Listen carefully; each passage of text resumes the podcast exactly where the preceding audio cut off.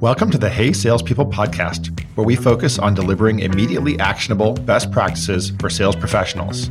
I'm your host, Jeremy Donovan from SalesLoft.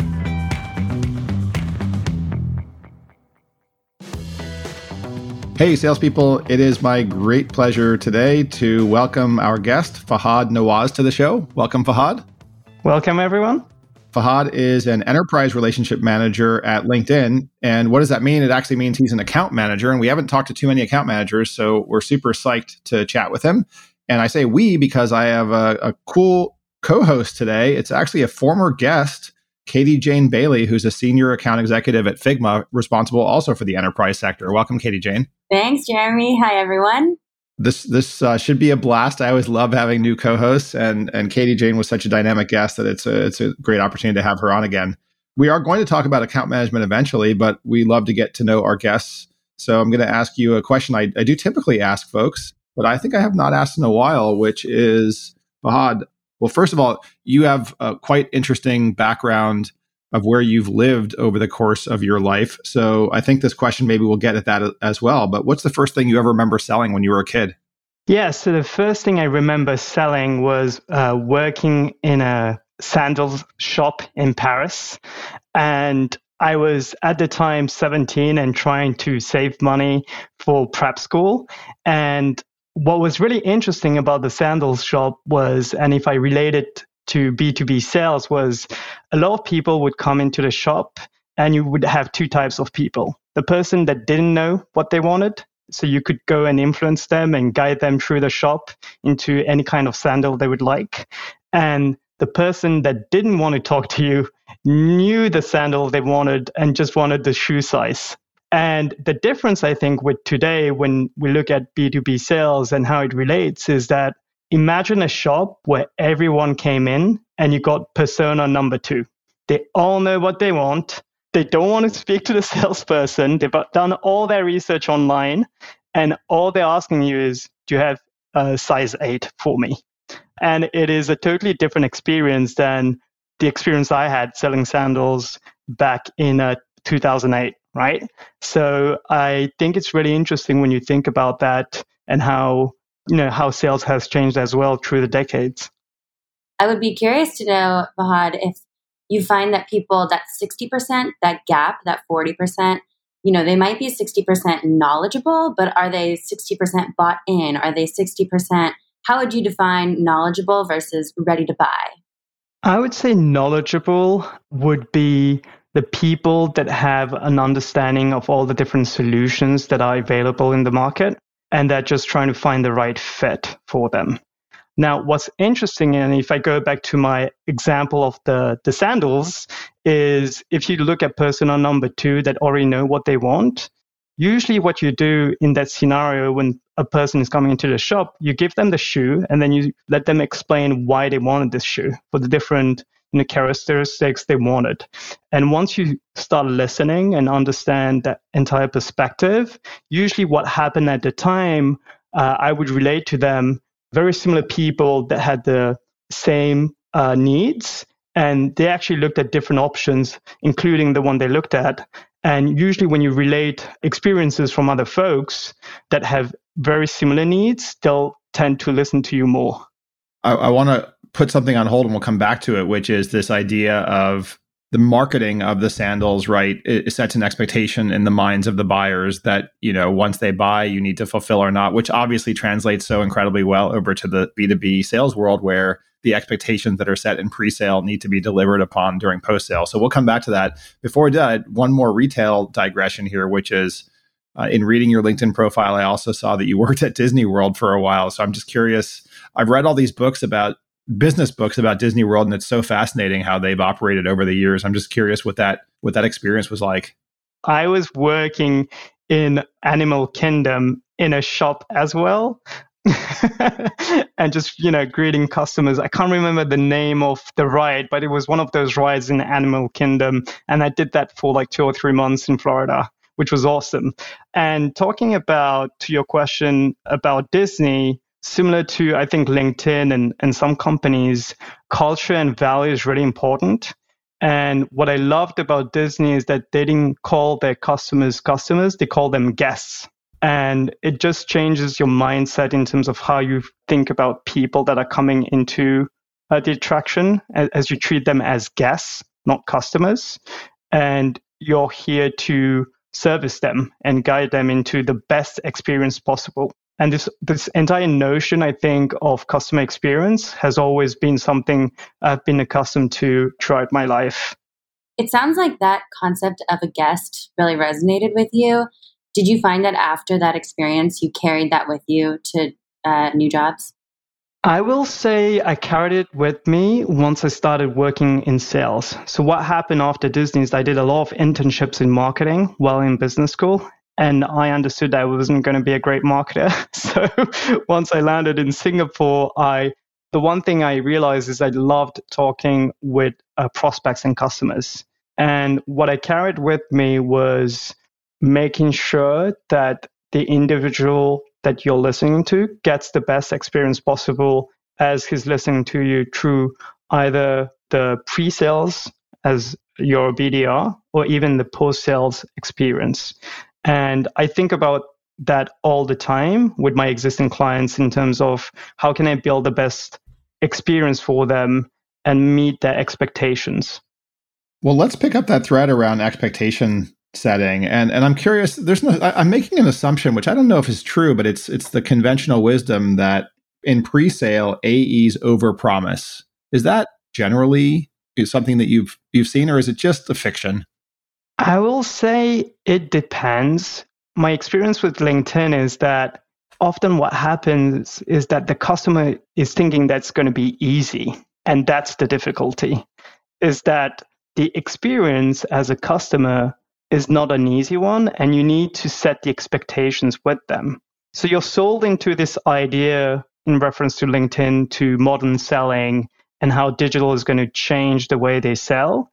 And what we're really doing is changing behaviors, sellers' behaviors. And to change behaviors is not an easy thing. And I think the customer needs to understand, you know, what is it going to take to go through the change management curve and depending on the types of people they have within their organization, it may take way longer than you know other organizations. Uh, so that's kind of you know my job in the first discussion as an account manager is to set expectations based on all the information I have, and if they were sold the dream, trying to put that dream as a reality as we working together into the next coming months and years. Okay, I think that is so interesting what you just said because I think that when someone's buying something, there's this adrenaline rush and there's this excitement that, you know, this is going to change everything. Um, and so there's so many expectations that I imagine you have to uncover once they get to the other side. Is it always like a start at square one? Is it almost like a new discovery process? How do you figure out where someone is post sale? I will say that I do discovery again into the first call. So I'll take all the elements that the account executive has given me. I'll listen, if available, to any calls that were done through the account executive and the client and go deep into the discovery in terms of their objectives and challenges they're trying to solve for. Right. And once we've gone deep into it, the main point as an account manager in this first call once you understand their challenges is to map the KPIs and the metrics that we're going to measure success on. And I think that helps set expectations because then they understand, right, this is how I'm actually going to measure value. And the first goal is really about that is what does success look like based on, you know, your objectives. I'm going to give you an idea on, in terms of how we can help you guide you to what success looks like and how we're going to measure success over the next 3, 6, 12, and beyond. I love that you talked about measuring success. My one of my favorite podcasts right now is this podcast called churn.fm. And one of the recent guests said to make sure that when you onboard the customer that you find a person who is going to be your KPI partner. I'm curious whether that's a, a practice that you guys follow at LinkedIn or or how you go about not just defining the KPIs, but actually being able to come back to them in a quarterly business review or at the renewal and say, hey, like we were able to impact this, not just your own usage statistics, which sometimes actually can be complicated to get, but actual business value. Yeah, 100%. So what we do in the first call with a client is we will set up what we call governance. And within governance, there are different types and roles of people. One is the executive sponsor. So, who's the leader within the company that is sponsoring this program and is going to help drive change? And they're not going to go into the weeds. But the key role of, to your question, Jeremy, is what we call the program lead which is typically a day to day contact, but is also going to be the person that is going to be accountable for the KPIs, reviewing those KPIs on a quarterly basis, as you mentioned, or even on a monthly basis, to the executive sponsor and all the different sales leaders to make the program accountable. And I just got a new account in my book of business where there's a lot of different sales leaders involved in the program, but there's no program lead at the moment. And one of the core things uh, I'm talking with them is we need to find that person, that program lead who's going to be able to feed you that information on an ongoing basis so that when we have our QBRs, we will be able to um, to uh, give you what value means, which is at LinkedIn not so much only about usage because usage is good, but if it's not aligning to pipeline, it's not going to help. So one is usage statistics. The second is what we do in, t- in terms of a ROI survey. So we'll send a survey on an ongoing basis to users to collect feedback in terms of what they think about the platform and so and get success stories. The success stories are great because they go into the mindset of someone who is more emotional and loves stories more than data. So that's going to cater to those people and those decision makers. And the last one is what we call the ROI reporting, which is our uh, usage stats being baked into CRM to provide more data proven results like pipeline, win rate, and deal size. So it's a combination of all those three. But to your point, having the program lead is important so that we can relate back those information. And hopefully they're the mobilizer within the company to then provide that information back to the sales leaders internally.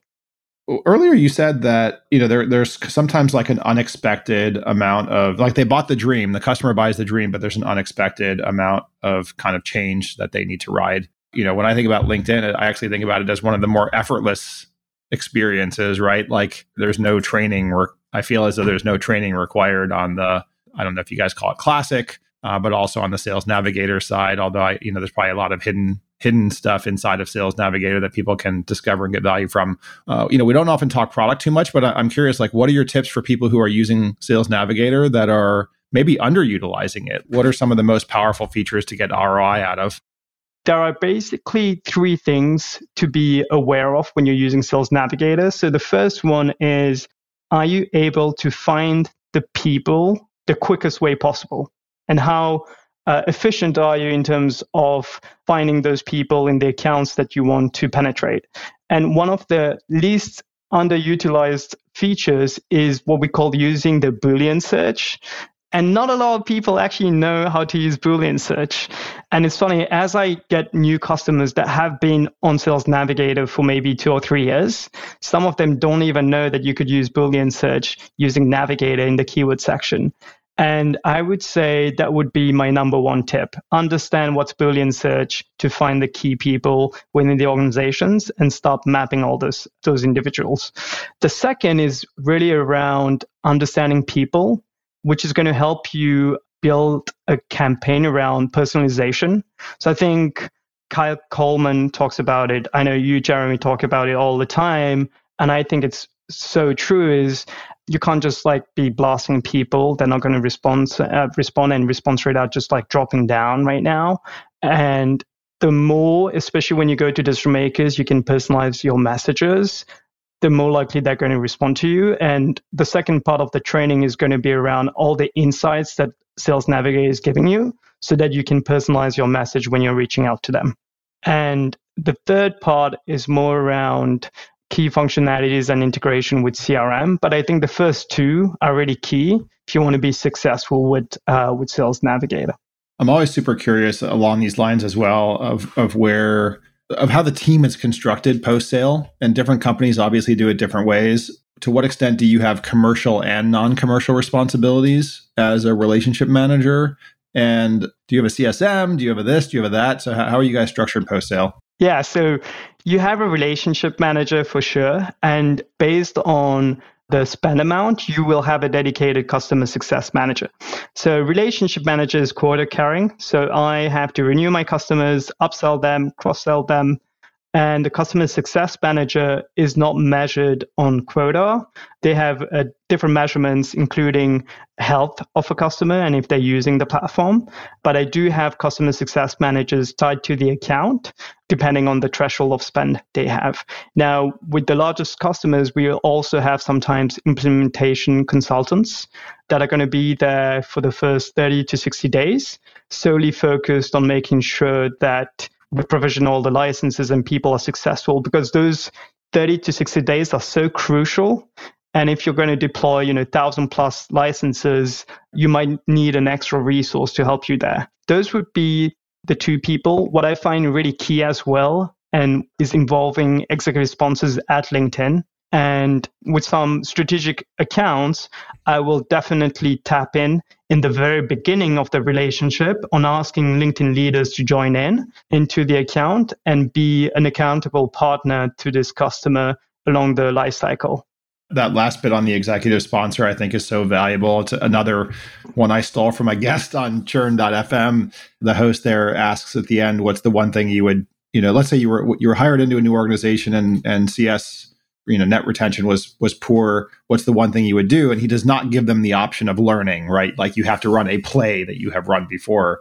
And one of the guests said the play is absolutely align all your your strategic accounts with executive sponsors on both sides. That's pretty killer.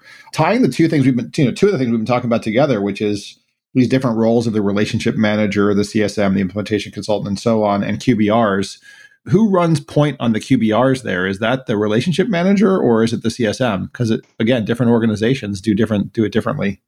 Yeah, so typically it would be the relationship manager, but we will provide different responsibilities in terms of who's going to talk about what. So typically I would be discussing points around their priorities, realigning to their priorities. I will give uh, space for the CSM to talk about the usage and how is that going tied to those priorities. And then most of the time the relationship manager would be sharing the insights that they've gathered to uncover new problems or go deeper into existing objectives they may have. And then we will take turns in terms of who owns next steps in terms of maybe it's going to be enablement sessions with the team. Um, maybe it's going to be establishing relationships with uh, different stakeholders within the organization as well to provide additional value to the customer but I would say we flex most of the time, but the relationship manager will own the first part of realigning on objectives and making sure we're on point, and the customer success manager will be on point on the uh, the current usage of the platform. I've got a question for you that goes a little bit away from this topic, but I'm so curious with your background, which is honestly incredible. You started, so you have marketing, MBA, all of these amazing aspects. You start as a BDR at LinkedIn. You get a taste of being, you know, in the field, working with customers. There's a lot of BDRs who are facing that decision between AE or A or relationship manager. How did you navigate that decision? What were the values you based on? You know, maybe long-term goals you based that on based on your background. How did you go about that decision? That's a really good question. So, something I didn't mention is before joining LinkedIn, I was actually a Sales Navigator customer. And based out of Singapore, working at FICO, uh, we started with five licenses, and I was really, you know, the power user. And Sales Navigator gave me so much working at FICO as a user. I got to travel. I was a BDR at FICO. I got to travel to Indonesia, to Australia, because every meetings I was setting up through Sales Navigator, my local, my regional CMO told me, I will let you go and fly out to those countries if you can set X amount of meetings and go with a client partner and visit the customer. So I was like, this is awesome.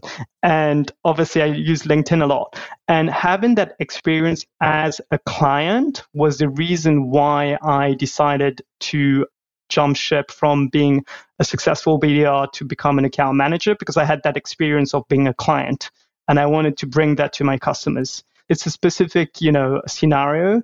I will say though that I love being an account manager and I would really vouch for any BDR to become AMs because the traditional way of going things, BDR, A, and then I'll become an AM. And what I love about being an AM, especially at LinkedIn, is that you wear three different hats. I definitely need to be prospecting and sometimes chasing new clients as an account manager. I definitely need to have my strategic mindset of a relationship manager and deliver value. And sometimes I will own, uh, especially when customers do not have a customer success manager, the hat of a customer success manager. So I'm doing all of those three roles at the same time, which I love, you know, as an account manager. And I would, any listeners that want to become an AM and are hesitant, just ping me and I'll tell you all about it. I would love to hear, you know, a lot of people in tech people have differing opinions on where an MBA fits into like a tech career now. And I would love to hear how that has set you up for success and how you see that playing out in your role at LinkedIn and just, you know, how that has informed even I imagine how you set KPIs with your customers getting involved in, in their KPIs technically i didn't do an mba i did a master degree. So the french system is very different from i would say the us or let's say anglo-saxon uh, system is we don't do a lot of bachelor degrees.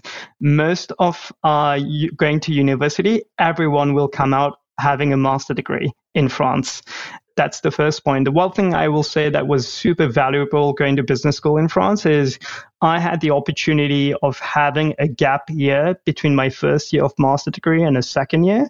And that's where I got all my experiences doing internships at Disney, at Schneider Electric, at a UN organization, and have a taste of uh, so many different things before knowing what I really wanted to do. So not exactly, you know, an MBA, but good enough to grasp a lot of different experiences. And the second thing I'll say about that was that I leveraged it to travel and work in so many different organizations. So, you know, UN in Madrid, public organization, Schneider Electric, huge French company headquartered in Paris, Disney, as you mentioned before. I you can see through my profile, I just love international. And that's what business school gave me in terms of opportunities. Well, as a final question, just to play off that, you've lived a lot of places and, and been a lot of places. You, the ones you've mentioned, right? Paris, Madrid, Singapore, Orlando. I believe you live in Toronto now. I saw Hong Kong as well on your LinkedIn profile. So, so many places. What's your favorite one so far? Basically, Singapore was I wouldn't say my favorite place, but it is the best decision I've ever made in my life was to actually when I was in uh, to actually go to Singapore. So I was in business school, didn't want to work in Paris and worked for a consulting firm, which most uh, graduates did during uh, my master degree. And I was obviously feeling anxiety. My parents weren't happy. My friends were saying, You're stupid. You don't need to do this. And it was the best decision I've ever made in my life in the sense that I didn't have a lot of money as well. I took my backpack, arrived, I remember, on the 4th of October of 2013 in Singapore. I arrived as a tourist. So hopefully the Singapore government doesn't doesn't come back to me. But I had a due date of 18th of December of 2013, and if I didn't find a job by that time, I uh, had to leave the country, come back to France, and find a job. And throughout that process, that's where, you know, I really hustled on LinkedIn, connecting with folks, going for coffee chats, and hustled my way to start into sales. And Singapore means so many things to me. So one is it started my journey in sales uh, when I started working at FICO. It got me into LinkedIn. I actually met my partner. She was from the same business school, but we met in Singapore. So, so many things happened I honestly think that had I not taken that flight from France to Singapore, I wouldn't even be with my partner today and we wouldn't be having our kid. So Singapore holds a special place into my heart and that would be my choice. Thank you so much. So for folks who are listening, uh, and I'll just I'm going to just jump right to it. Usually, I ask people what's the best way for people to reach out to you, but this one's kind of obvious. So that was Fahad Nawaz. He is an enterprise relationship manager at LinkedIn, and I presume the best way to connect with you is LinkedIn. And then Katie Jane Bailey, my awesome co host today, who is a senior enterprise account executive at Figma. Thanks, guys, for being on. Thanks, everyone. Thanks, Cameron. Thanks, Fahad. Hey, Salespeople is a production made in partnership with Frequency Media. I'm your host, Jeremy Donovan. This podcast is available on Apple Podcasts, Spotify, and wherever podcasts are found. Thanks for listening to the Hey Salespeople podcast.